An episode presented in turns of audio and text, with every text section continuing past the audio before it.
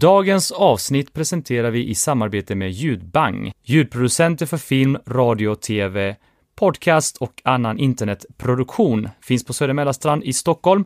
Gå in på ljudbang.se för mer information.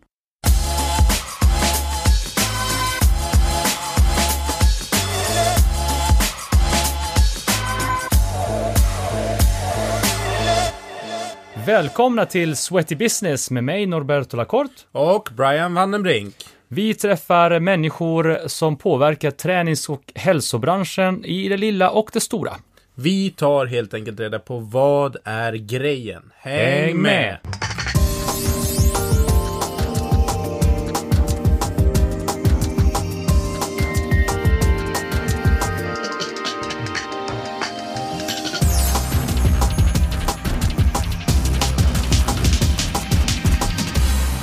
Bra! Och idag är jag alldeles ensam i studion. Nej, inte riktigt. Jag är inte ensam i studion. Jag har med mig eh, en gäst förstås, men eh, Brian som brukar köra med mig, han fick förhinder, så kan, det är därför han inte är här. Men eh, med mig i studion idag har jag alltså Mikael Dahlén. Jajamän. Ekonomiprofessor och författare kom vi fram till att det var en bra, bra titel. Ja, den är lite snärtigare. Förut hette det ekonomiprofessor, författare och föreläsare. Ja, just Men det blev så långt att säga så jag tog ett break från allt föreläsande. Så Just det. lite tid.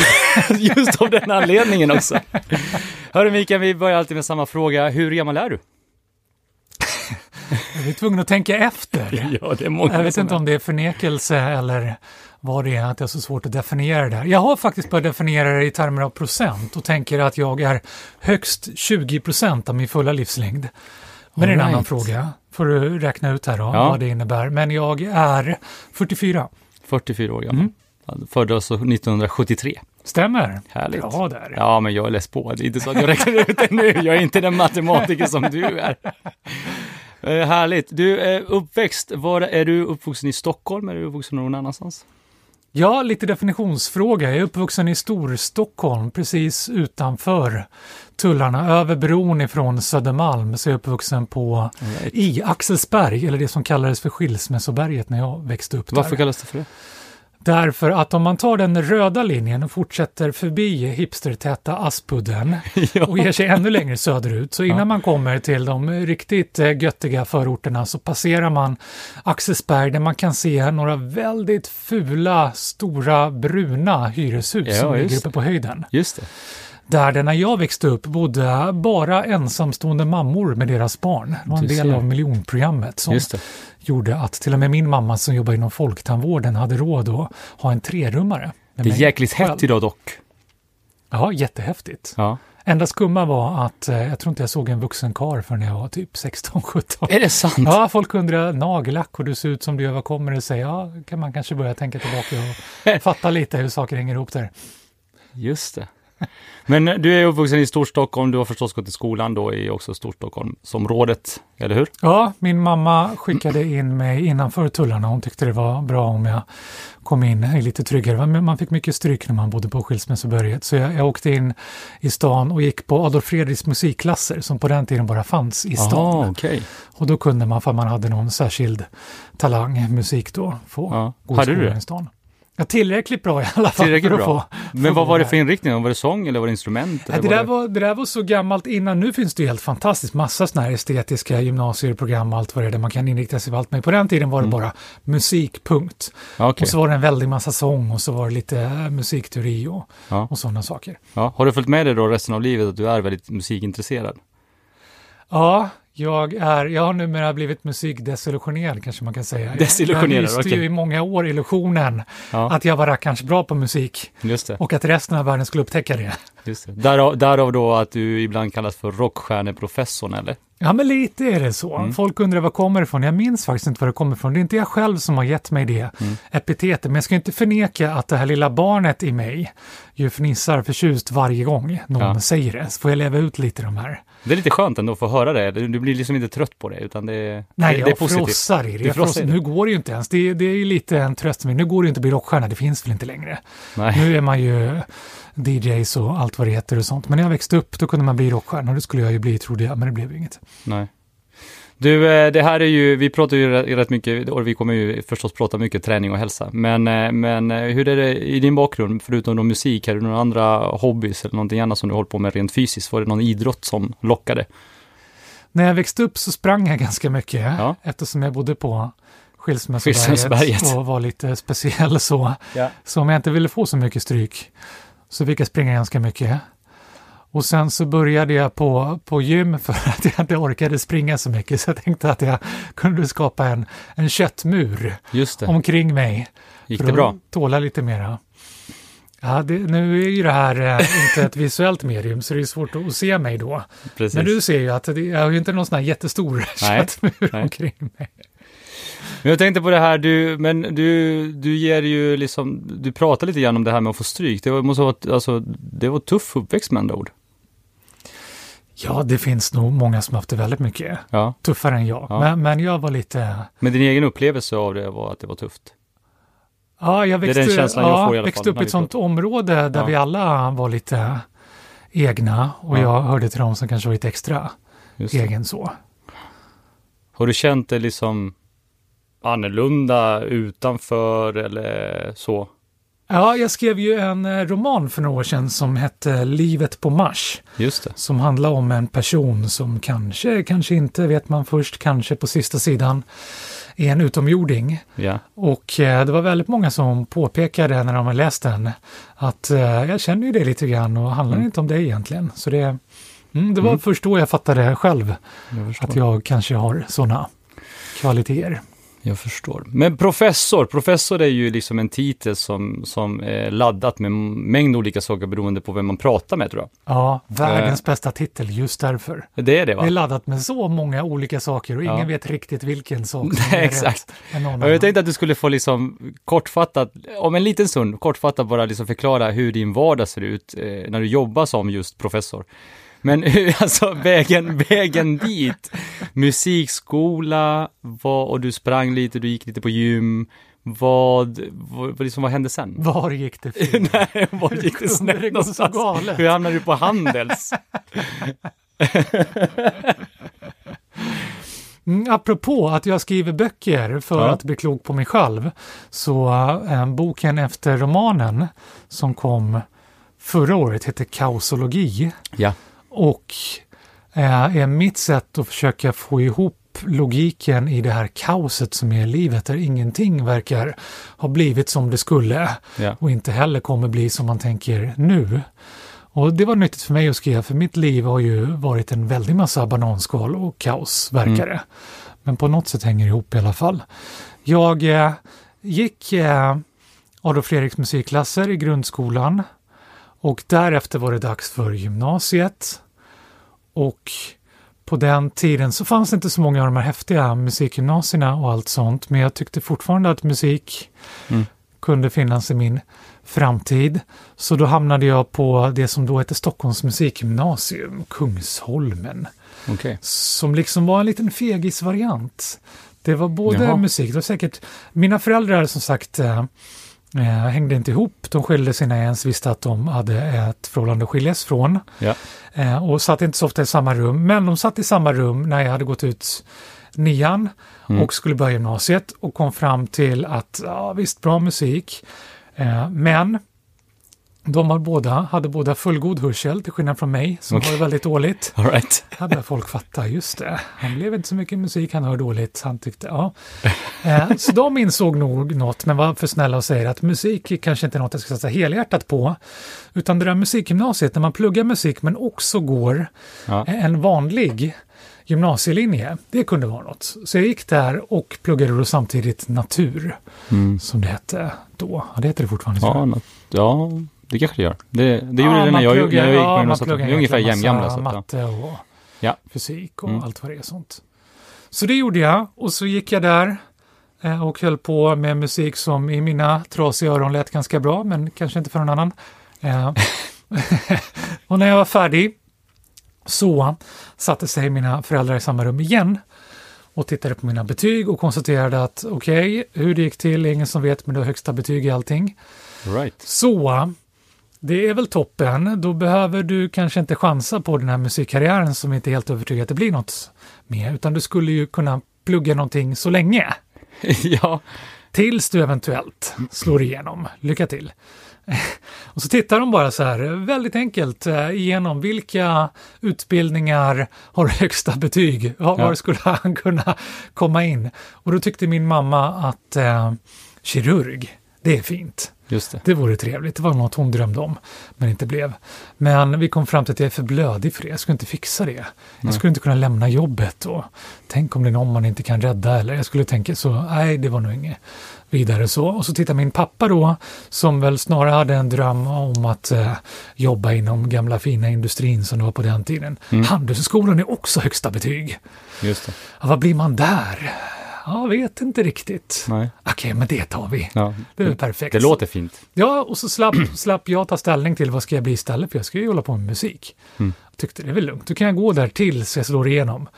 Och så gick jag där eh, och eh, alla andra med bättre hörsel eh, aktade sig för min musik. Och när jag nästan var färdig så, så var det samma där igen. På Handelsskolan så såg de, du har ju typ högsta betyg i allting. Ja, Kanske kunde vara något att, att doktorera. Det här internet, så gammal är jag. just det. Det här internet är någonting Nya nytt flugan. som eh, verkar märkligt och vi fattar inte riktigt. Ja. Och du, det är lite märkligt, vi fattar inte dig riktigt. Så det där, du kanske ska kunna forska om Ja, internet. just det. Och då Två- kände jag... två nya ja, udda precis. saker, Det eller en människa Två minus blir plus eller hur det nu är. Men får jag bara, alltså jag tänker så här, eh, högsta betyg i allting, hade du, det var lätt för dig i skolan eller? Plu- Alltså, låg du ner det arbetet, liksom, var det prestation för dig eller var det liksom bara, det kom naturligt att du, det, det var enkelt att, att få högsta betyg liksom? Det, det är både ja och nej där. Det är... Jag hade svårt att passa in i skolan så jag hamnade ofta i ett eget klassrum för att jag inte riktigt var i synk med, Mm. med alla andra. Eh, och det var lite jobbigt och struligt och, och ställa massa frågor och, och säga massa saker som inte synkade riktigt med, med Ja. läroplanen och folks tempo. Men jag någon gång där insåg att det är nog lättare om jag bara försöker göra det som, som lärarna vill och så slipper jag allt det här Ja. krånglet. Eh, och liksom knäcka den koden och det, det lyckades jag ganska Mm. väl med. Mitt problem har varit och är fortfarande att, att det inte bara är benen som springer utan jag, liksom, jag springer i skallen också. Ja.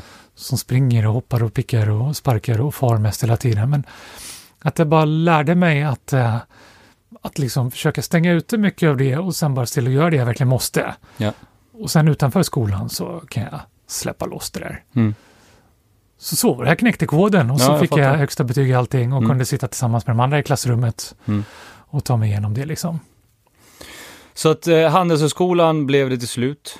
Precis, så du började doktorera. Jag tänkte också det, är- det är väl lugnt för jag lär inte hinna bli färdig med det innan någon upptäcker mig. Men det hände ju ingenting på den fronten alltjämt då tills jag han blir doktor och där upptäckte jag att men det här är ju det här är ju skitkul. Nu Hur länge, jag ju- hur länge snackar vi liksom dok doktorera? Hur, hur många år pratar vi om?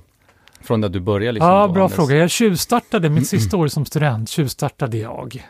Mm. Och det här var verkligen så här historiskt retrospektiv. 1996 var Mm. det.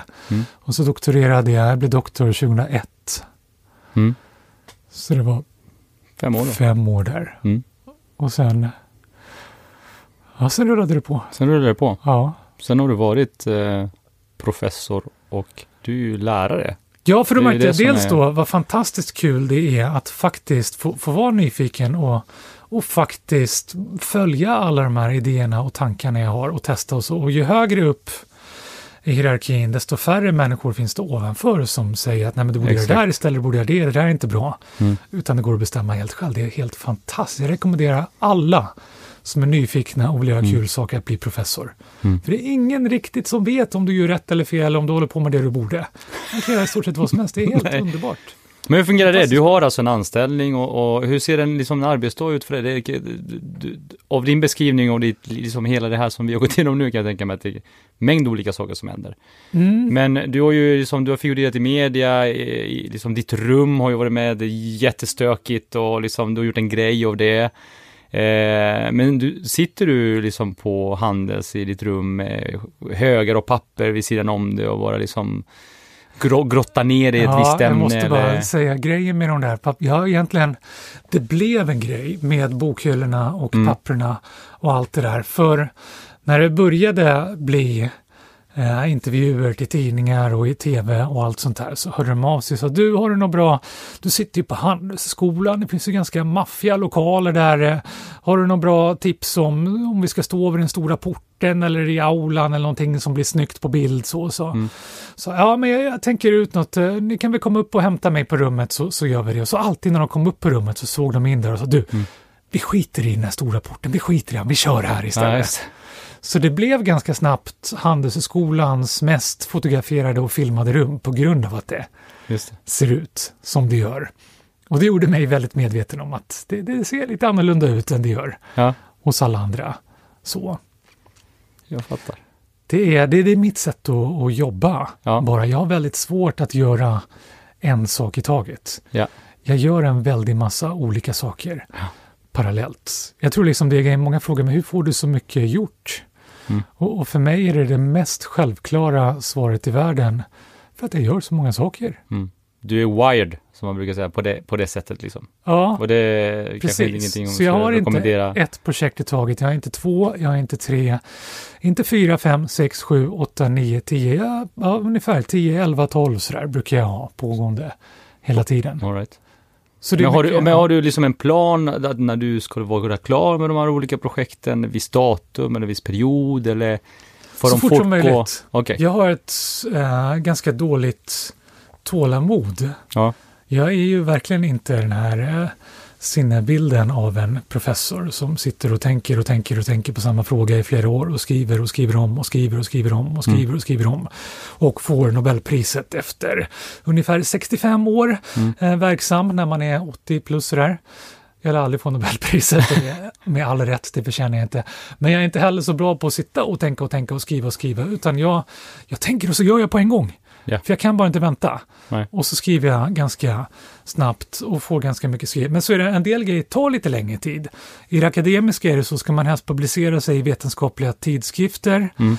Och det är en process som tar tid. Mm. Eh, eh, man tänker ut något som man tycker är totalt revolutionerande, gör några studier och experiment som man tycker är totalt revolutionerande för att visa det här. Ja. Och så skriver man om det på ett sätt som man tycker är totalt revolutionerande. och så skickar man in det här till tidskriften som då har ett antal reviewers, granskare som det heter, som är ett antal professorer runt om i världen som är experter Mm. och som får den här texten utan att veta vem som har skrivit det för att det inte ska bli någon politik i det Ja. och som läser och kommer fram till i nio fall av tio, så ser statistiken ut, i nio fall av tio Mm. de det här är dritt på ren norska. Mhm. Det här är allt annat än revolutionerande, det här är totalt meningslöst. Right. Och så blev det ingenting. Eller så är man eh, en av de här lyckliga 10 procenten där de tycker ah, revolutionerande var att ta i, men det finns någonting som behöver omarbetas och göras nya experiment och tester för och skrivas om så kan det bli något. Ja. Och så får man tillbaka det och så får man göra nya experiment och tester och skriva igen och så skickas det in och säger de ah, det kanske finns något här men det skulle ändå behövas. Det är processer som kan ta flera år. Ja. Och mitt sätt att hantera det är då att jag har en 10, 11, 12 projekt Ja. på gång. ja, men då förstår jag. Där, där vissa just nu ligger i händerna på någon professor i eh, Australien och någon i Kina och någon i USA som sitter och tycker att ja, det där är så här halvdant. Så, Ja. så gör jag något annat under tiden och så kommer det tillbaka och så pågår det så där. Så det är väldigt mycket work in progress på engelska. Hade det varit bara ett projekt hade du slitit ditt långa hår helt enkelt, för det hade tagit för lång tid och hade blivit frustrerad. Ja, men då kanske jag hade haft Ja. ett rent och fint eh, skrivbord och kontor å andra sidan. Men det är ju alltid pågående där liksom. Exakt, exakt. Men du, du har ju skrivit både, eh, så att säga, eh, branschböcker, eller vad man ska kalla det, men Mm. sen så har du skrivit både det och romaner. Eh, Mm. Du pratade om eh, Mars, vad heter det nu då? Eh, Ja, Livet på Mars Livet heter på Mars, romanen. ja. Precis, stämmer. Och eh, du, du, Monster, Monster, stämmer. som också är en roman va? Ja, den är väl, eh, om man nu ska kalla det för någonting, jag har fått lära mig att det heter reportagebok. Reportagebok. Mm. Så då åkte jag ju runt och träffade några väldigt välkända mördare och människorna runt omkring dem. Mhm. För att Shit, förstå varför de är så. Ja, vi får göra en podd till om Ja, just bara det här, känns det som. Ja, Schysst. apropå slita sitt hår, mitt bokförlag Mm. har ju många gånger slitit sitt hår. Därför att jag ju byter genre varje gång är jag skriver klart. en ny bok. Först skrev jag, jag har skrivit läroböcker Mm. eh, och sen så skrev jag någon eh, managementbok. Och efter det blev det den här boken Nextopia som blev väldigt uppmärksammad för hundra år sedan här i Sverige som är någon sorts fenomenbok lite Mm. så. Och det tyckte förlaget var toppen, bra skriv något mera som Nextopia. Då fick Mm. du sitta i Skavlan och du fick vara med i alla program och sommarprat och allt vad det var, gör något mer sånt. Ja. Och så blev det den här Monster istället som var totalt Mm. annorlunda. Men som också blev väldigt uppmärksammad på grund av att den var så udda. Så, ja, men ja, okej då, men, men fortsätt med det Ja, då. Det funkar Så blev det en roman om utomjordingar istället. Jaha.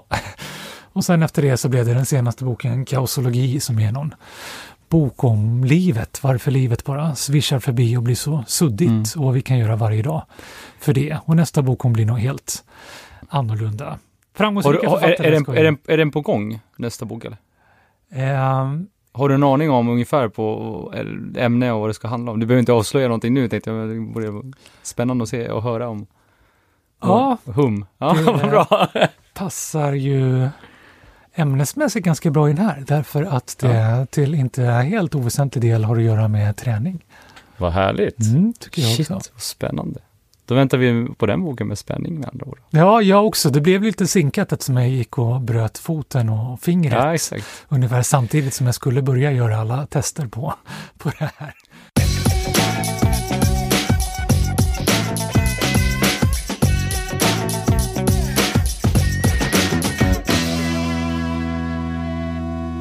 Men då kommer, vi, då kommer vi in på det här som, som är liksom vårt ämne och träning och hälsa och allt det här. Och du och jag snackade lite grann här innan om eh, varför vi tycker att det är spännande att du är med i Sweaty Business-podden.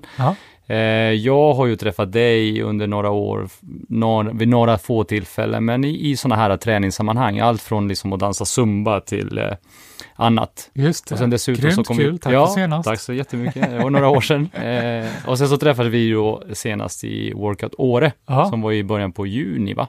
stämmer. Och då var du där och föreläste, va? Mm. Eh, och var det ur då, eh, utifrån den senaste boken du har skrivit, Kaosologi? Ja, precis. Det låg nära kaosologi Mm. och min väldigt eh, blygsamma ambition att försöka besvara meningen med livet Ja. och hur vi kan bli lyckliga. Jag gillar ju sådana här små frågor i Precis. tillvaron. För att det, och det är ju det här som jag fångade upp med, för att jag lyssnade på eh, när du var med i eh, Sveriges Radio. Jag tror att det var morgon, på morgonen där och pratade om att du eh, då forskade i lycka. Ja, just det. Mm. Eh, och det hänger ju ihop med hälsa. Ja, i högsta grad. Verkligen. Men innan vi kommer in på det, för att jag fick upp ögonen för dig på Instagram tror jag. Eh, och du började träna väldigt mycket. Och, och eh, jag fick en känsla av att nej, men nu ska Mikael bli så stark som möjligt. Eh, st sitt starkaste jag. Under en begränsad period, om det var ett år eller någonting sånt där. Ja. Och sen fick man också känslan av att du hade bestämt dig liksom att det här är året då jag ska tacka ja till det mesta. ja, jag har ju lite så här temaår kan man väl nästan säga. Jag har för länge sedan gett upp tanken på att planera längre än på Mm. ett års sikt. Ja. Så för mig sträcker sig framtiden aldrig längre än ett år framåt i tiden. Men ett år framåt i tiden så, så kan jag ha saker som jag är extra nyfiken på. Så, så ett år hade jag det här med att överhuvudtaget Mm. säga ja till saker och ting för att se om livet blir roligare då. Om det leder till spännande saker. Och i den vevan var det, det var i slutet på det året Mm. som någon rackare sa till mig att... Är det här- förra året vi pratade om? Nej, det är nog två år sedan. Är det två år sedan? Mm. Ja, Okej. När jag väl har lagt något bakom mig så glömmer jag det i stort sett jag kommer inte ihåg när det var. Det är inte konstigt med tanke på så många projekt som nu är igång samtidigt. Ja, precis. Det är faktiskt så jag eh, passar på här nu, Manne Forsberg om du lyssnar. Mm. Eh, tack för knuffen och eh, alla andra kan, kan nu hoppa på honom om de tycker att jag håller på med knasiga saker. Just det här med att bli stark, det, var han som, Okej. som puttade mig i den riktningen när han hade börjat med styrkelyft precis. Ja. Och vi konstaterar att det kan inte finnas många som tränat så länge på gym Mm. som jag har gjort och är så spinkiga som jag är. Okej. De flesta brukar ju lägga på sig muskler, Ja. bli tyngre. Ja. Men jag är ju fortfarande jättespinkig, så i den viktklassen så måste jag ju vara nästan ensam. Mm. Och så kom jag på, men du kanske borde testa i alla fall då. Just det. Så då gav jag mig i kast med det. Hur, vad, vad tog du med dig av liksom hela den grejen då? Att ge dig i kast med det här och göra en grej av det. För att jag menar idag så är det så här, du har ju blivit också, du har ju uppmärksammade klipp som du lägger upp då. Senast nu, senast jag såg att du sprang 400 meter på kryckor och utmanade Salkai bland annat. Ja, precis. Jag eh, försöker ju, apropå att jag inte har några direkta anlag för att bli stark. Mm. Jag har inte några direkta anlag för att vara duktig i skolan, det gick bra i alla fall. Jag, jag försöker jobba med det jag har. Mm. Och varje gång jag gjort det har jag märkt att men det går ganska bra i alla fall. Och samma grej var, det blev lite snopet när jag skulle börja testa nya träningsformer och göra massa kul saker inför den här kommande boken och så bröt jag både eh, foten och fingret. Det blev inte riktigt som jag hade tänkt men tänkte det kanske går att göra något kul med, med det jag har, kryckorna. Ja. I alla fall. Och så testade jag att eh, springa Midnattsloppet på kryckor. Mm.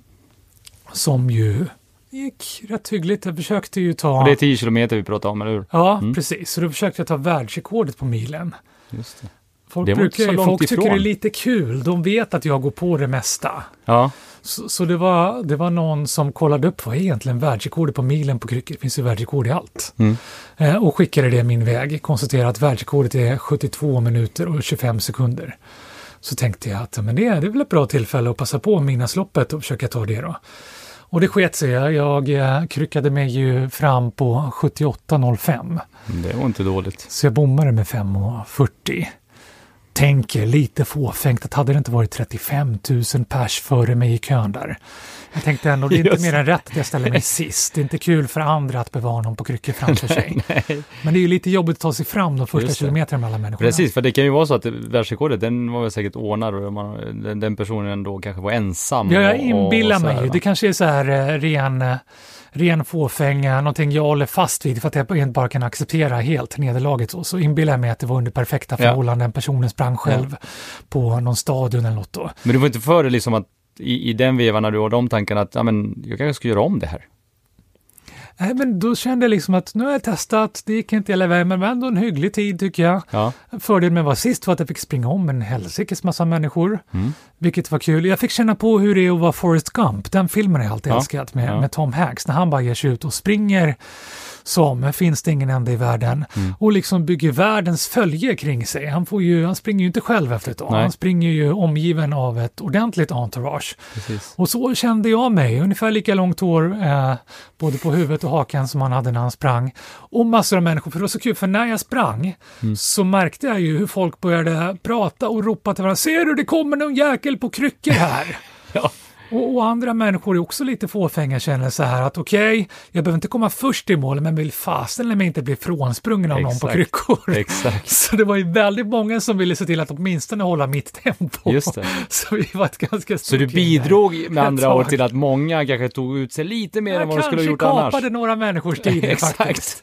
Så det var ganska skönt. Men så kände jag när jag hade gjort det att nej, men nu är jag nog ändå färdig med det. Men så var det ganska många i det här entouraget så- som ropade Anders, kom igen nu Anders, bra jobbat! Ja. För vi har ju fått höra, Anders Alkaj och jag, Mm. några gånger genom årens lopp, kanske mest jag, för jag är nog ute och springer mera, Mm. som är hans grej, som maratonikonen nummer ett. Så Precis. än han befinner sig i sammanhang där normalt en ekonomiprofessor befinner sig.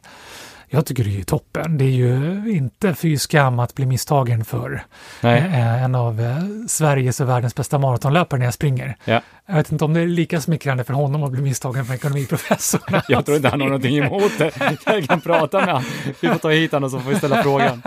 Men det bisarra i alla fall att eh, det visade sig att han också hamnat på kryckor nu. Mm. Så vi är lika, blir misstagna för varandra ibland och båda två går på kryckor samtidigt.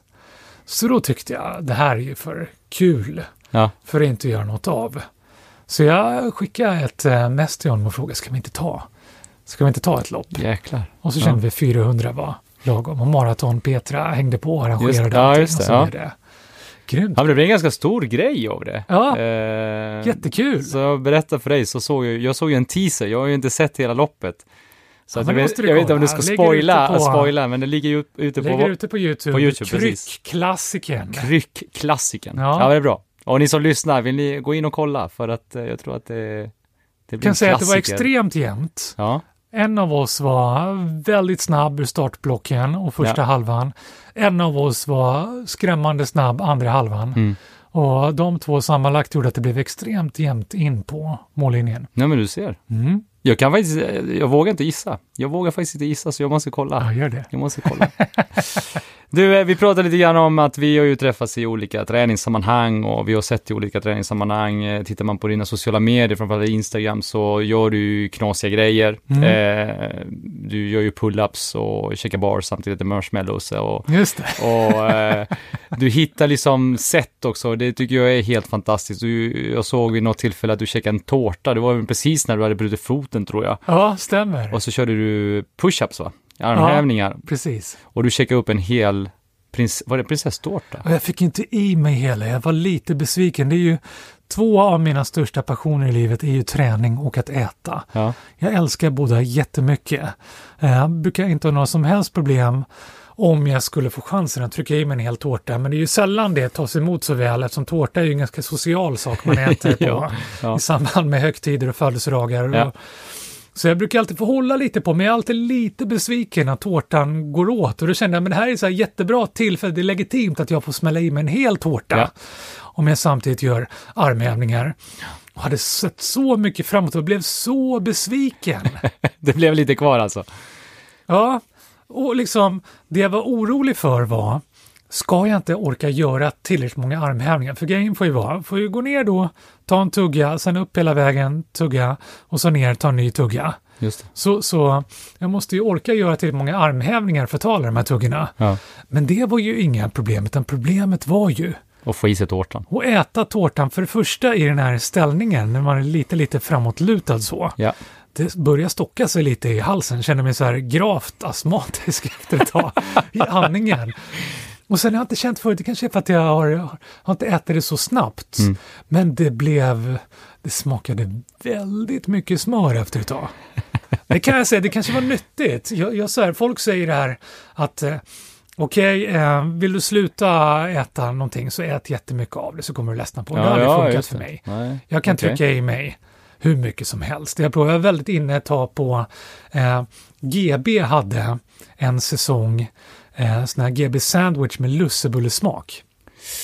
Kommer du ihåg det? Ja, just Det är inte så många som kommer ihåg. De kör ju fortfarande Jo, på... men det var... Jo, Inför julen kör de fortfarande med pepparkakssmak. ja precis. För det gillar normala människor. Okej, det är pepparkakor jag tänker på. Jag tror inte, jag har missat den för en säsong körde de lussebullesmak och tydligen Ja. var det bara jag som gillade det. Okej, bara du i hela världen. Jag var faktiskt, jag var faktiskt och föreläste för, för Unilever som hade GB Ja. sen Mm. och, och uttryckte för dem hur besviken jag var över att de la ner lussebulle. Ja, ja. Smaken och då sa de till mig, men vi hade inget val, vi fick så många returer ifrån alla butiker runt om i landet, vi fick ju, fick ju slänga allt det där. Jag var så förtvivlad. Så, Mikael, det var bara om du ni som bara gillade hade det. vetat när ni kunde skicka det till mig, jag hade ju käkat allt så. Jag gjorde mitt bästa när det fanns ute i butikerna, då hade jag en sån här rutin att på fredag eftermiddag, Mm. så på vägen hem, så stannar jag och handlar inför helgen, lite snacks till familjen, jag har två barn och Mm. en fru. Eh, och bland annat de här lussebulle eh, som jag älskar. Så jag brukade handla tio stycken som jag tänkte, det här kan vi liksom ha Mm. till helgen allihopa. Men så tog jag en i bilen på vägen hem. Kört. Och då brast ju alla fördämningar. Ja. Så, så innan jag ens hade kommit, och det är inte långt ifrån min lokala mataffär, Ja. t- eh, hem. Det tar ungefär tre minuter med en bil. Mm. Eh, och på de tre minuterna hade jag satt i mig fem av de Du sandvikerna. ser. Och de andra tre tog jag ju in, eller de andra fem tog jag innan Mm. kvällen var, var över så. Och då, då sa de så här, men du, kanske bästa sättet är liksom att ät flera så kommer du ledsna. Så då ökade jag ju dosen till 20. Och Så där höll jag ju på tills säsongen var slut och jag ledsnade aldrig på dem. Nej. Jag grämer mig fortfarande över att de inte finns. Var det, var det bra att de togs ur eh, sortimentet då, ur butikerna? Ja, det var bevisligen bra för GB som, som led grava ekonomiska förluster. Ja, det, det var bra för alla butiker som inte behövde ha massa glass som fyllde deras eh, frysdiskar som ingen ville ha. Och det kanske var bra för mig, för vem vet eh, om min eh, mage fortfarande hade hållit eller om den hade spruckit väldigt ja precis. Jag tänkte liksom hälsoperspektivet, det kanske Ja. någon gång att det gick upp för dig att det kanske inte är så bra att äta Nej, så och det gjorde ju aldrig det. Jag fortfarande grämer mig ju så. Mm. så. Men det var en liten utflykt för att komma tillbaka till att den där tårtan, Mm. den här prinsesstårtan, faktiskt, det var första gången jag någonsin känt att äh, men jag tror att jag kan klara mig ifrån att äta tårta resten av veckan. Mm. Så det kan jag rekommendera. Har Ja. du ett väldigt sötsug, eller sötsug, vad än det är sug efter, så prova att göra armhävningar och ät den här grejen. Bara Ja. tryck i dig. Du blir astmatisk, det kommer stocka sig i halsen, det kommer bli en väldigt intensiv smak av vad det nu är och så kanske du faktiskt botar dig från det. Just det, bra tips där. Och så får du helt Men, grymma har- pex har också. ingen liksom- Jäkligt bra pex. Samtidigt. Idel fördelar. Bra tryck. Ja, Ja, så brukar jag säga i styrketräningssammanhang. Bra tryck, ja. bra tryck.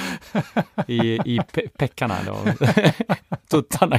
ja, just det. Du, eh, men, men eh, är det ingen som typ säger så här, ja men jag har kört en utmaning här och sen skickar klipp till dig eller har- är det någon som liksom eh, duplicerar det du har gjort på något sätt? Kopierar det och, och försöker göra efter?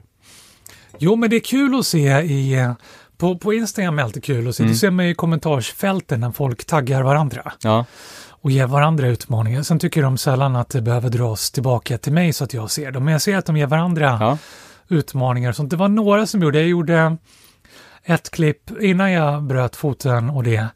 För efter det vågade jag inte utsätta min son för livsfara. Men när jag var hel och ren och frisk så testade vi att göra armhävningar tillsammans där min son var på min rygg. ja, Och så gjorde jag en armhävning samtidigt som han gjorde en armhävning. Han, han tog tag om mina vrister med händerna Ja, och så hade han sina fötter på mina axlar. Mm.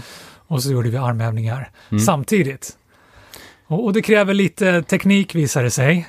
exakt. Eh, till saken hör att min son, eh, som nu är 12, har tränat gymnastik sedan han var 6. All right. Det var ingenting vi talade om på Instagram, så det var ganska många som tror att det är väl en piece of cake då. Men då Mm. var det några som hörde av sig och sa, du skulle vi kunna få, få komma på konsultation? Så det var ju kul. Ja. Men annars brukar de inte höra av sig. Jag bara ser i kommentarsfälten att de... Nej, för det, var- det, var, det var det jag tänkte på, för vi pratar ju liksom, du, du på, alltså, du, man, jag får en bild, jag tror att det är många med mig som får den bilden av att du, är- du är, och du är uppenbarligen väldigt, alltså du är ju väldigt träningsintresserad och har testat en massa olika saker. Ja.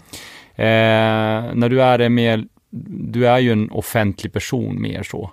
Eh, jag tror att, hur påverkar det andra? Har du funderat på hur du påverkar andra i, i det här, liksom de olika upptågen som du håller på med? Ja, jag har blivit mer och mer varse därför att folk har börjat höra av sig på, Ja, på fejan och sådär. här sammanhang. Och inte helt sällan så är det föräldrar, vare sig det är föräldrar Jaha. till en sexåring, en tonåring eller för den delen en förälder till en 44-åring. Ja. Föräldrar slutar aldrig oroa sig. nej det är ju så. jag själv inser också nu. Så, som liksom kommer säga, jag var lite orolig för min son, min dotter, min hen. Så, men, men när jag såg dig Ja. så inser jag att nej, men det går nog för vem som helst Ja, att karva ut en plats i tillvaron och må ganska bra. Och jag får höra det inte bara från föräldrar utan från barn också. Ja.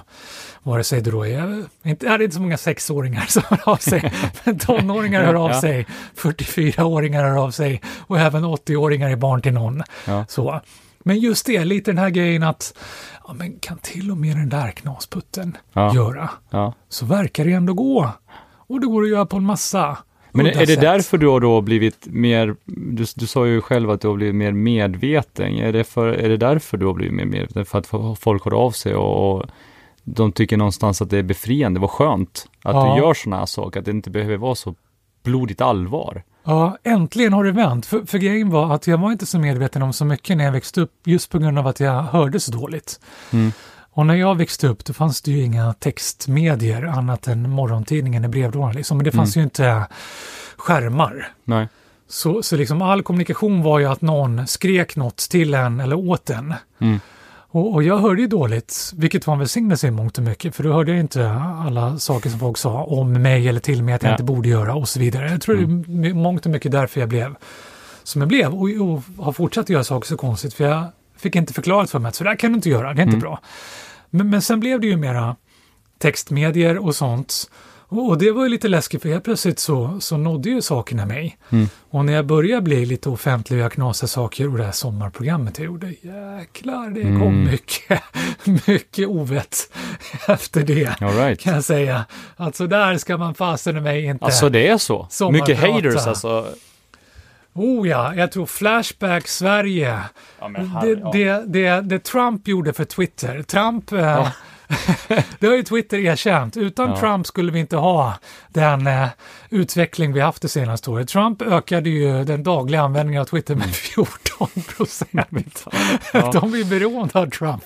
Jag tror att jag gjorde ungefär få samma en sak för Flashback i Sverige. All right. När jag sommarpratade. det, det blev ganska många trådar och, och det skrevs om, jag tror det Svenska Dagbladet, recensionen där. Mm. Jag minns inte exakta ordalydelsen, men det, det recensenten i alla fall vill, ville förmedla var att det här kan vara dödsstöten Nej för institutionen. Sommar i så P1. alltså? Är orolig för svensk radios framtid. Wow. Det är skönt att veta, jag sommarpratade för sju år sedan tror jag det. Mm. Sommar i P1 finns kvar, Sveriges Radio finns kvar, så det sket sig Ja, inte. eh, precis. Så det är skönt att veta. Har, du har, har, de bett, att- eh, har de frågat ifall du vill komma tillbaka? Eh, jag har inte fått en formell invit, Nej. men... eh, Hoppas att någon eh, på P1 och lyssnar på det här och Ja, Vi vill- gärna willing. lyssna på det jag igen. är mer än villig att vara med igen. Det, det var ett av de mest lyssnade på programmen i alla fall, så Mm. det är väl någonting bra. Men, men då var det ganska mycket så, eh, en period så, när jag fick veta vad jag inte borde göra var så. Mm. Men det har vänt nu till stor del och nu får jag väldigt mycket Det är mycket positivt. Saker. Ja, För det är så jag ser det. Jag, jag ser ju på dig och det du gör som någonting väldigt positivt. Ur flera olika aspekter. Det är ju, jag menar, du har ju ändrat bilden av en professor exempelvis. eh, hur en professor ser ut Mm. och, och pratar och beter sig, vilket är, tycker jag är helt fantastiskt. Nu pratar jag väldigt eh, ja, utifrån vad mig själv. Eh, men jag tror att det är många som håller med mig. Och det här med det som du tog tag i när du börjar bli lite mer, eller väldigt mycket mer eh, publik med din träning, tror Ja. jag också är otroligt befriande. Flera som jag pratar med tycker att, ja men vad skönt, han gör ju helt knasiga grejer, liksom käkar marshmallows och gör pull-up samtidigt. Och, eh, det kan tyckas vara banala grejer som, som kommer upp i, i små korta klipp i dina sociala Ja. medier, men det delas ju och, och det sprids. Eh, och jag tror att det är häftigt. Och det, det hade inte, men hade jag gjort det så hade det inte varit liksom hälften så roligt. Så det gäller ju För verkligen... Du kan ju grejerna, det är skillnaden. Nej, nej, men du Du kan är dem ju... ju på riktigt. Hur många liksom. pull-ups gjorde du? Helt galet många. Jag är, fast det är imponerande. Men jag tänkte på det här, du, har du provat? Jag tänkte så här, påverkas du någonting av liksom, trenderna inom träning? Jag tänker på de nya träningsformer och så vidare. Eh, du var ju inne på styrkelyft, eller hur? Ja, Det var ju det som, som var en, en, din grej en period. ja, precis. Har du provat liksom på crossfit? Du var ju uppenbarligen, du och jag sågs ju när du dansade för, för mig och, och, och det var zumba. Eh, det verkar som att liksom du vill gärna prova så fort det är någonting nytt och så här kittlande, då, då vill du ge dig kast med det liksom. Ja, jag tror det är dubbla aspekter. Det ena är precis som du säger. Jag vill prova när det Mm. finns nya saker jag blir, blir varse så. Så vill jag testa. Jag är alltid nyfiken och det är min skräck. Mhm. Att dö nyfiken. Det är, Mm. det är egentligen det enda jag vill med mitt liv. Förutom mina barns väl och ve förstås. Inte ve, väl. är, eh, att faktiskt eh, ta reda på. Att Mm. rätta ut alla de här frågetecknen som finns i mitt huvud. Mm. Och när, när jag ser saker och ting och hör dem så vill jag jättegärna testa och se hur Mm. funkar det och, och vad kan man göra med det och, och så vidare. Så jag älskar att testa nya saker och det gäller definitivt träning Mm. och alla dessa träningsformer. Kanske är det också någon sån här tro som jag märker varje gång att jag inte är särskilt bra på något jag gör. Tänker jag, men det kanske bara är att inte, jag kanske inte har hittat hem än. Ja. Det är kanske det. Mm. Så här, jag kommer ihåg att det var Det har aldrig vetenskapligt bevisats, det vet jag, för som professor så kan jag ju ta reda på, på nästan allt eh, under skydd av min titel så. Mm. Så det har aldrig vetenskapligt bevisats, men den finns fortfarande kvar den här flosken att någonstans i världen, det sa man mycket på när jag var yngre, någonstans i världen är du snyggast. Så här, right. skönhetsidealen varierar kulturellt och med olika sociala betingelser och sånt runt om i världen. Så om du bara hittar någon plats i världen så kanske det finns någon, någon liten eh, avlägsen eh, gömd håla med någon eh, stam som eh, civilisationen har glömt, där precis idealet är som du ser ut. Nej, Det finns inte bevisat som sagt att det verkligen är så, men det är en ganska skön tanke. Ja. Jag, jag blir alltid besviken när jag ser mig själv på bild eller i spegeln. Mhm. För att inse att nej, jag, jag ser inte särskilt bra ut. Men då är det ganska skönt att tänka så, men någon, det kanske finns någon någonstans som Mm. ändå tycker att jag gör det. Och, Men har det varit viktigt för dig då att ha träningen för att är, är det också ett sätt för dig att försöka passa in i, i normen? ja, men lite så när det började var. Ja. Var lite grann. Mm. Att dels kunna mota bort, bokstavligt talat betydligt stark för att mota bort dem som, Ja. som vill eh, flytta på mig. Så. Men också för att eh, ja, i bästa fall kunna mitt huvud funkar konstigt, min ansikte ser konstigt ut men eh, biceps är något alla kan relatera till, eller någonting sånt. Det Ja. gick ju biceps som det gjorde. Men, men de här nya träningsformerna kanske är lite samma sak. Jag tänker, jag kanske bara inte har hittat min träningsform. Det kanske finns någon träningsform Ja. som jag faktiskt är fruktansvärt bra på. Vi har bara inte hittat varandra, träningsformen och jag. Så jag testar allt. Men, men sen också, och det har jag tänkt på inom, inom skapande, det finns eh, det här med eh, musik, så är det ofta prat om plagiat Mm. och sånt. Och så säger man det här att eh, nej men den här personen kanske inte medvetet har plagierat. Den här personen kanske har hört någon låt Precis. men sen glömt bort det, inte medvetet tagit in och så har påverkats lite grann omedvetet och så Ja. finns influenser. Eller så är det så att det finns någon sorts strömningar att de här olika låtarna på något sätt leder mer eller mindre naturligt till att nästa steg är det här. Och det uppfattar flera människor samtidigt. Så i efterhand kan man se att givet att den här låten blev en hit, den där låten blev en hit, så när flera hör det samtidigt så sätter det igång någonting som leder till en slags låt som liksom ganska fundamentalt kommer låta på ett visst sätt. Som det sen blir små variationer på som flera kommer på. Samma med filmer och sådär. Hur kommer det sig att det samtidigt Ja. dyker upp tre olika filmer om zombier, tre olika filmer om vampyrer och alla blir lika snopna. För det tar ju flera år att göra de här filmerna liksom. Precis. Gjorde ni också? Och de bitarna. Och, och lite så har det varit för mig med träning, för jag var väldigt mycket inne ett tag på något som det inte fanns ett vedertaget namn på, calisthenics. Ja. Jag började hitta på en massa konstiga grejer med min egen kroppsvikt, vilket till stor del var, trodde jag, för att jag då tränade på ett asskönt gym, Delta gym i Stockholm, ja, just nära Riktigt Odenplan. byggargym. Ja, precis, riktigt byggargym. Jag drog nog ner snittvikten där med 30 kilo. Alla tjejer och killar var liksom tyngre och starkare än jag. Och det var så lite tråkigt i längden och liksom lägga mig för att köra bänkpress och då få ta stången, lassa av 20 kilo från någon som har kört bicepscurling. liksom.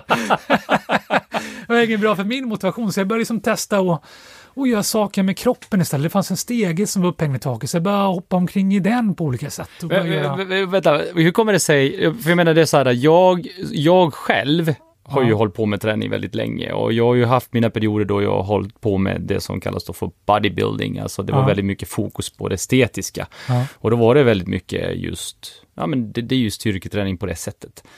Jag kan tänka mig att det finns en, en spärr hos mig, alltså det, jag vet att det finns en spärr hos mig, men hos många andra att, att just komma in i ett sånt sammanhang, alltså gå ner till det här gymmet och börja köra. Hur kom du in där? Var det så här du, du bara, nej men, jag kör. Och du gick in och testade det, var det, följde du med någon och... Som, Nej, jag gick som- dit själv och det är nog rätt mycket att jag inte vet bättre. Det, det följer mig. Det här med, för mig, att tänka efter före är en oxymoron. Det är liksom två efter före, det går inte att sätta ihop dem. Nej. Definitionsmässigt så tänker man väl efter, efter, Ja, inte före. Nej. Och det är väl därför jag får mycket gjort tror jag, för jag tänker inte så mycket innan jag gör. Mm. Jag är väldigt kort ifrån tanke till handling och jag tror att det var att jag läste, jag tror att det var att jag läste något reportage i BOK som det hette då, Ja. BOK Sports Magazine som heter Body nu, Ja. som hade en reportage ifrån Delta. Där de riktigt starka tjejerna och killarna körde och jag ville på den tiden bli lite stark så tänkte jag gå ner och, och Det är kollar helt fantastiskt. och testa. Ja. Och så som sagt, jag är trögfattad så jag blev kvar ganska länge innan jag fattade att eh, nej, det är inte gymmet det hänger på bara, utan man måste själv göra någonting också. Och där brast det för mig. Men då var jag där nere och så jag blev ändå hyggligt stark, bara för att jag inte visste bättre. Jag drog ändå 200 i marklyft och sådär, vilket ju, är om man ser mig, är respekt. hyggligt. Och det var nog bara för att liksom alla andra lyfte så tungt, så jag tänkte att så, det är nog inte så svårt. Nej. Och så gjorde jag utan att känna efter liksom, så det gick ändå. Men, men så började jag med det här med, med kroppsvikten, jätteroliga konstiga armhävningar och så här chins och försöka landa ovanpå stången istället för bara med hakan och sånt. Och det fanns det ingen namn på då. Och sen när jag började tänka att ja, det här, jag tror jag ska kalla det för hyperfunktionell träning, bara tänka jag kanske kan starta något. Då dök det ju upp calisthenics och det var ju en rörelse i USA och allting. Just. Men det kanske liksom, jag kanske hade sprungit på det utan att vara medveten om det så. Ja. Sen hade jag en period när jag också höll på mycket på gym. Det var en del människor som tyckte det var väldigt jobbigt med att eh, köra, okej nu kör jag så, så tungt jag bara kan i bänkpress och sen springer jag direkt, langar upp vikt på axlarna, kör knäböj Mm. och sen springer jag direkt till nästa stället och så kör jag thrusters, Just fast det. thruster visste jag inte att det hette på den tiden. Nej. Och så körde jag de grejerna för att verkligen få Knäböj med puls. press. Ja, precis. F- Få hög puls och samtidigt bli explosiv. Så det hade jag en period när jag körde jättemycket. Ja. Och tyckte, men här kanske jag har någonting. Det här kanske man kan, kan kalla någonting för uh, hyperintensiv träning. Ja, high intensity fanns det då. Ja, Som en hyper, jag var inne på hyper ett tag. Eller något sånt Ja. Och så kom ju crossfit som hela rörelsen. Just. Och, och det behöver inte vara att jag var först, utan jag hade nog tagit in det någonstans Mm. utan att, att fatta riktigt. Samma med styrkelyft var också någonting som jag hade börjat klura på så och köra lite Mm. grann. Så det var lite innan det riktigt slog igenom. Men det fanns ju, jag kände till det. Och sen när det slog igenom. Så jag tror det är lite så. Jag är lite, jag kanske är lite träningsvärldens Per Gessle. Folk har ibland sagt att jag är lite lik Per Gessle. Jag är så här, det oäkta kärleksbarnet Okej. som resulterade i en eh, väldigt eh, okänd men passionerad natt mellan Anders Alkaj och Per Gessle. Folk har sagt att jag är lite lik, men, men Per Gessle har ganska många gånger blivit anklagad för att bara ha rippat andra människors musik. Att Ja, han just det. bevisligen måste ha tagit något förhör här, det låter lika. Och han har sagt, och jag tror honom, Mm. att impulser, det kan vara som sagt, jag kan ha hört det utan att vara medveten om, eller det kan vara det här naturliga steget av att en låt gav en annan låt, gav en Mm. annan låt och det påverkar fler människor samtidigt. Så, så jag tror det kan vara något sånt för min del med, med träningsvärlden, sådär. att jag gör ju något som ju blir ganska stort, men jag har inte fattat innan att det är en trend. Liksom.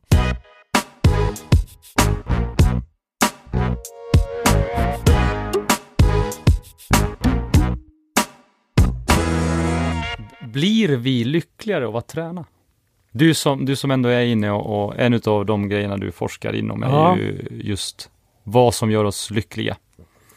Både ja och nej.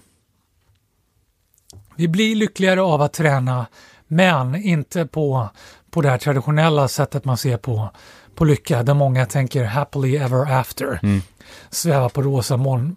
För grejen är att det blir man inte av någonting. Nej. Du kan skaffa hur många barn du vill. Alltså, Mm. Mitt råd som jag har gett många år nu till föräldrar, vill du bli en lycklig förälder så skaffa barn. Mm.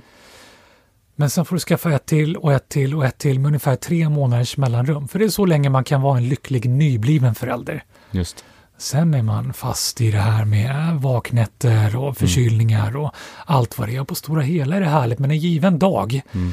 titta på människor som sitter på bussen och, och liksom, ser du en nybliven förälder så lär den personen sticka ut, inte genom det stora leendet som sträcker sig från, från öra till öra, utan genom att den personen ser lite mer härjad ut än alla andra. Ja.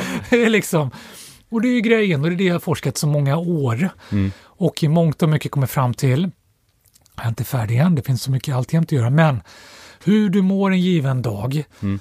hur eh, långt leendet sträcker sig eh, i ditt ansikte när du sitter på bussen på morgonen eller på vägen hem, har till allra största delen att göra med, inte de stora sakerna som du gör några få gånger i livet, utan de små sakerna Mm. som hänt just den här dagen. Mm. Din lycka i bemärkelsen hur glad du är, hur du mår idag, påverkas mest av vad du gör just idag. Mm. Och träning är ju en sån grej. Jag har fortfarande en liten kick av eh, Midnattsloppet som ändå började några veckor sedan, men det är inte mycket. Nej. Så jäkligt kallt ute idag. Det påverkar mig mycket mer att jag fryser idag än att jag har klarat Midnattsloppet på kryckor. En liten kick av, av loppet mot Anders Alkaj, men fortfarande det regnade ute idag. Mm. Och att vara helt blöt in, det tog sig in genom eh, kragen i nacken där, det påverkar faktiskt lite mer än det där. Mm. Så det är just det här som händer nu och vad jag tränar idag. Det påverkar. Den kicken det kan ge rent kroppsligt Mm. i belöningen som kroppen ger att du överlevde den här passion. Ja. Det funkar ju med endorfiner, adrenalin och Precis. allt det där. Eh, Och sen också i bästa fall en kick av att du, du gjorde någonting kul. Du märkte att det gick. Ja. Jag presterar lite bättre och så vidare. Det kan påverka jättemycket Mm. mentalt. Och det påverkar också, jag har gjort så här forskning som visar att man pratar ju om eh, pratar, nu blir jag så ivrig så språket försvinner här. Snubbla på orden. Man pratar om eh, psykosomatik och hur hjärnan påverkar kroppen. Ja. Att eh, är du ledsen, mår du dåligt så, så kan du bli sjuk av det. Mm. Och det, det forskade jag själv om och visat att människor som mår lite sämre, de är oftare förkylda än andra och såna grejer. Och så, men det funkar i andra riktningen också. Mm. Att hjärnan tar in och försöker tolka hur kroppen mår. Så jag har gjort sådana studier som till exempel visar att vi, vi får sådana här felslut. Efter du har tränat så går ofta pulsen upp. Mm. Och den pulsen, att pulsen går upp, får hjärnan att tro att du mår lite bättre, är lite glad, är Ja, lite det. exalterad. Om du tränade samtidigt som eller tillsammans med någon Mm. som eh, är av det kön du föredrar och som är tillgänglig Mm. så kan hjärnan tolka det som att eh, men du tycker nog den personen är lite extra läcker. Just. Det här med att personliga tränare Mm. verkar få ligga ganska mycket. Att många blir på sina persontränare har ju delvis såklart med att göra att de är, de är Så det är vetenskapligt bevisat att personliga tränare får ligga mer? Ja, precis. Eller professorn. Nej, men det jag har gjort, det är jättekul. Jag har alltså gjort experiment där jag testat att låta människor träna. Jag har, jag har jämfört människor som går in på gym med människor som går ut från gym. Jag har jämfört människor som sitter på motionscykel före och efter eller inte alls. Jag har jämfört människor som springer upp för trappor och så vidare. Mm. Och låtit dem ta ställning till olika saker, bland annat hur attraktiv en annan person är som de ser. Och den grejen, att pulsen har gått upp av träningen, gör att man tänker, ja men nu klappar mitt hjärta lite Mm. extra. Ja, men det kan bero på att jag faktiskt är lite förtjust i den här personen. Coolt. Är inte det kul? Ja, det är finns så kul. mycket kul. Så mycket spännande att prata om. Mm. Eh, jag funderade på, du har testat väldigt många olika träningsformer, var ju inne på, vi pratade lite grann, vi ställde ju frågan om eh, träning gör oss lyckliga. Och du har svarat väldigt bra på det. Väldigt långt. Eh, nej, men det väldigt bra. Jag tycker att det är väldigt, väldigt bra, för att det måste vi ändå eh, ta med oss att eh, träning är precis som allt annat. Eh, det är liksom ingen mirakelmedicin. Jo, det kan det vara, det kan jag tycka eh, personligen, att det kan vara lite mirakelmedicin. Men eh, det är precis som allt annat. Men jag, jag är inne på det här, vad tror du, det här med att passa in i en norm, precis, att, för det är, ju, det är ju det här, träning handlar väldigt mycket om idag, att vi ska se ut på ett visst sätt. Och vi ser ju, bara för att du tränar så behöver det inte betyda att du är hälsosam. Ibland kan det faktiskt vara tvärtom. Eh, och det här med lycka har ju med hälsa att göra. Ehm, tror du att det kommer fortsättningsvis fortsätta att vara så, eller tror du att det kommer finnas en vändpunkt där människor liksom själva bara, nej men vi behöver röra på oss för att det är så mycket positivt som händer i oss, att, att det kommer liksom förändras. Vi, hur ser du framåt på det här med träning? Ja, och säkert kommer idén vara the shit om ett år och ha något jättebra namn på det. Mm, Kanske finns det där någonstans som inte jag har snappat upp, för det är lite det jag vill göra med mm, det här som ska bli en bok och så vidare. mm, Att faktiskt gå till botten med det och se mm, hur man på en massa olika sätt, och ju flera sätt desto bättre, kan träna för att må bättre både fysiskt och psykiskt. För det är jätteviktigt och det där vet du mycket bättre än jag, men när det handlar om elitidrott och så vidare mm. så är det nästan definitionsmässigt ohälsosamt Ja, men det är det i ju. längden om man ska prestera. Och det behöver inte vara elitidrott, men bara grejen som du säger med normer och det här och känna att men jag måste se Mm. ut som andra, jag måste träna som andra lika hårt, lika bra, trots att man kanske inte har anlag för det, varken Mm. fysiskt eller psykiskt, gör ju att det kan, kan eh, i bästa fall bara motverka så att det inte blir lika hälsosamt som det annars skulle kunna vara. I värsta fall till och med göra det Mm. ohälsosamt. Liksom. Och, och grejen är, det är ju en floskel, men många floskler blir ju floskler för att de uttalas så ofta för att de i sin tur är sanna. Mm. Att träning, rörelse överhuvudtaget är bra. Och den bästa träningen, rörelsen, är den som blir av. Mm. Och allt som skapar ett motstånd gentemot det är negativt. Så få till det på vilket sätt som helst Mm. så är det bra. Och det här, det får ju bli en liten cliffhanger för det här håller jag på Bra! jättemycket med nu. Vad och skönt. testa på Då har massa olika sätt. Experimentellt på mig Ja. själv och på andra och så. Coolt. Men ser du, ser du några tendenser? Jag tänker på om du nu forskar, du och säkert liksom dina känselspröt ute, vad som händer runt om i världen och vilken vi har ju rört oss mot det här med att eh, strong is new skinny var ju för några år sedan, Ja. att, att eh, tjejer faktiskt numera vågar ta i och det är okej för dem att ta i. Eh, om man nu ska generalisera förstås. Ehm, så att det har ju förändrats en hel del inom träning. Eh, vi pratar om crossfit, det har förändrat också en hel del. Calisthenics har vi ju också pratat om. Det har ju varit saker som har varit de senaste åren. Mm. Som jag tycker personligen har förändrat eh, sättet vi tränar på idag. Exempelvis så är det många fler som vågar träna styrkelyft och olympiska lyft och så vidare. Eh, det har blivit mer populärt. Gymnastik har också blivit mer populärt. Eh, är det någonting som du ser eller kan uttala dig om du tror kommer mer av framöver?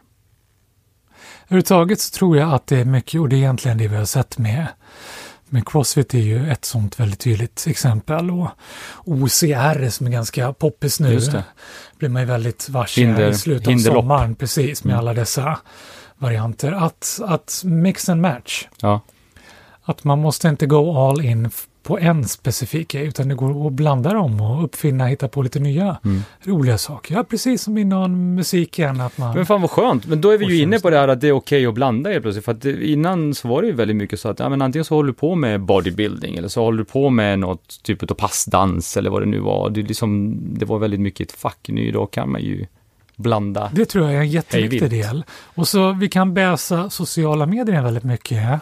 Och det görs det ofta och det finns anledningar till att bäsa sociala medier eh, i vissa avseenden. Men någonting som är väldigt bra med sociala medier är ju medvetenheten om Mm. att det finns andra som inte är bäst på det de håller på med utan som faktiskt gör saker halvdant. Mm. Och inse att det är okej, halvdant är nog någonting jag faktiskt kan jämföra mig med och klara Mm. av. Och också att man måste inte gå ner på deltagym. Men jag ska faktiskt säga, det är brasklappen, gå ner på deltagym. Det är ett Ja. asskönt gym. Ja, absolut. Jag Och man flera måste inte vara den största som till och med jag kunde gå in där. Så gör det. Men man måste inte gå in där. Jag var ju tvungen att gå ner där Mm. för att testa. Det går ju också att bara gå in och, och kolla deltagym på Instan. Eller på Precis. Facebook. Och alla träningsformer och allt det där. Det går på ett helt annat sätt att faktiskt eh, inspireras av, få en känsla för, få impuls Mm. av alla möjliga träningsformer nu. Utan att man liksom måste köpa in sig helt på det, köpa kläderna och gå iväg till en tyngdlyftarklubb eller vad den är. Ja. Och det är ju enormt bra. Steget är mycket kortare. Mm. Och liksom ribban är mycket lägre också för vad som är okej att göra. Det är fantastiskt bra. Mår vi bättre av att göra saker som vi är lite rädda för? Ja, det är en av mina grejer. Är du lite rädd så tycker jag att det är en ledtråd, inte om att du inte ska göra det, Mm. utan om att du ska göra det. För det är någonting som du visserligen inte har riktig koll på och inte har gjort förr. Mm. Det är det som kommer utveckla dig. Det som känns bekvämt, det kan du redan. Mm. Och det utvecklar inte dig eller någon annan. Det är de sakerna du är rädd för som verkligen leder dig framåt. Och där kan vi ju, om vi twistar och hittar rätt sätt, så kan vi också grunda det i vetenskapen, eller hur? Ja, det är ju det som Det är är så härligt för mig. också, Att ja. jag kan ju testa Mm. allt sånt där. Så jag kan med full säkerhet säga att känns det läskigt att gå in på gymmet för första gången, Mm. lassa på 200 på stången och göra knäböj, så gör det. Det är bra för dig. Cool. Nej, det är det inte. Det kanske jag tar i lite grann. Gå in på lite början. det är bra. Det får stå för Mikael Dahlén det här.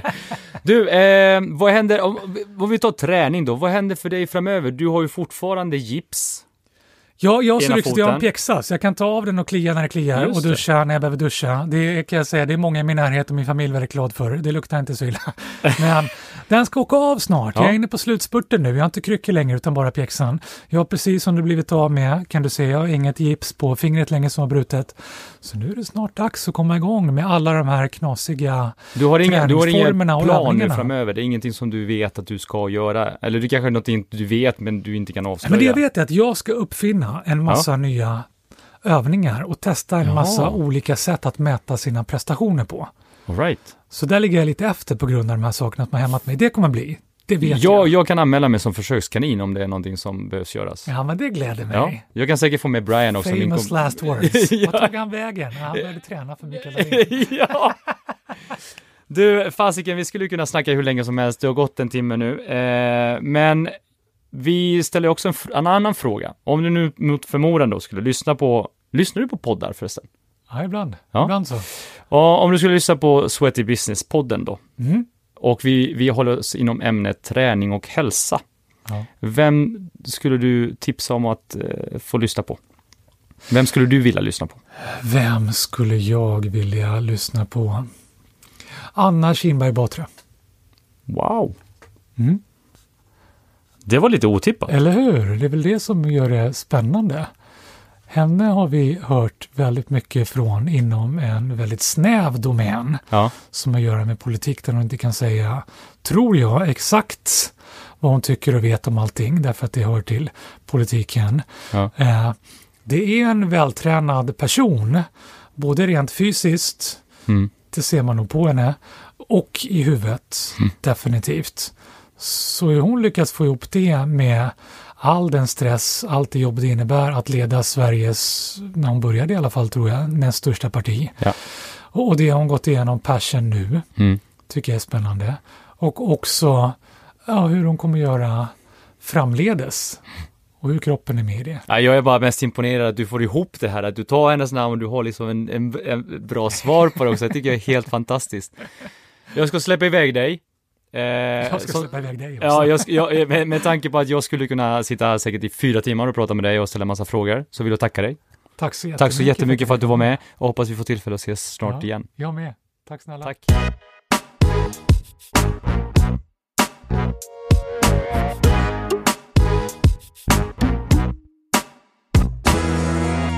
Och eh, glöm inte bort att följa oss i sociala medier. Vart kan man hitta oss, Norberto?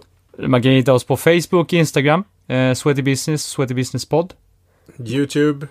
Sweaty Business. Och sen kan ni också mejla på sweatybusinesspodd med ett d at gmail.com.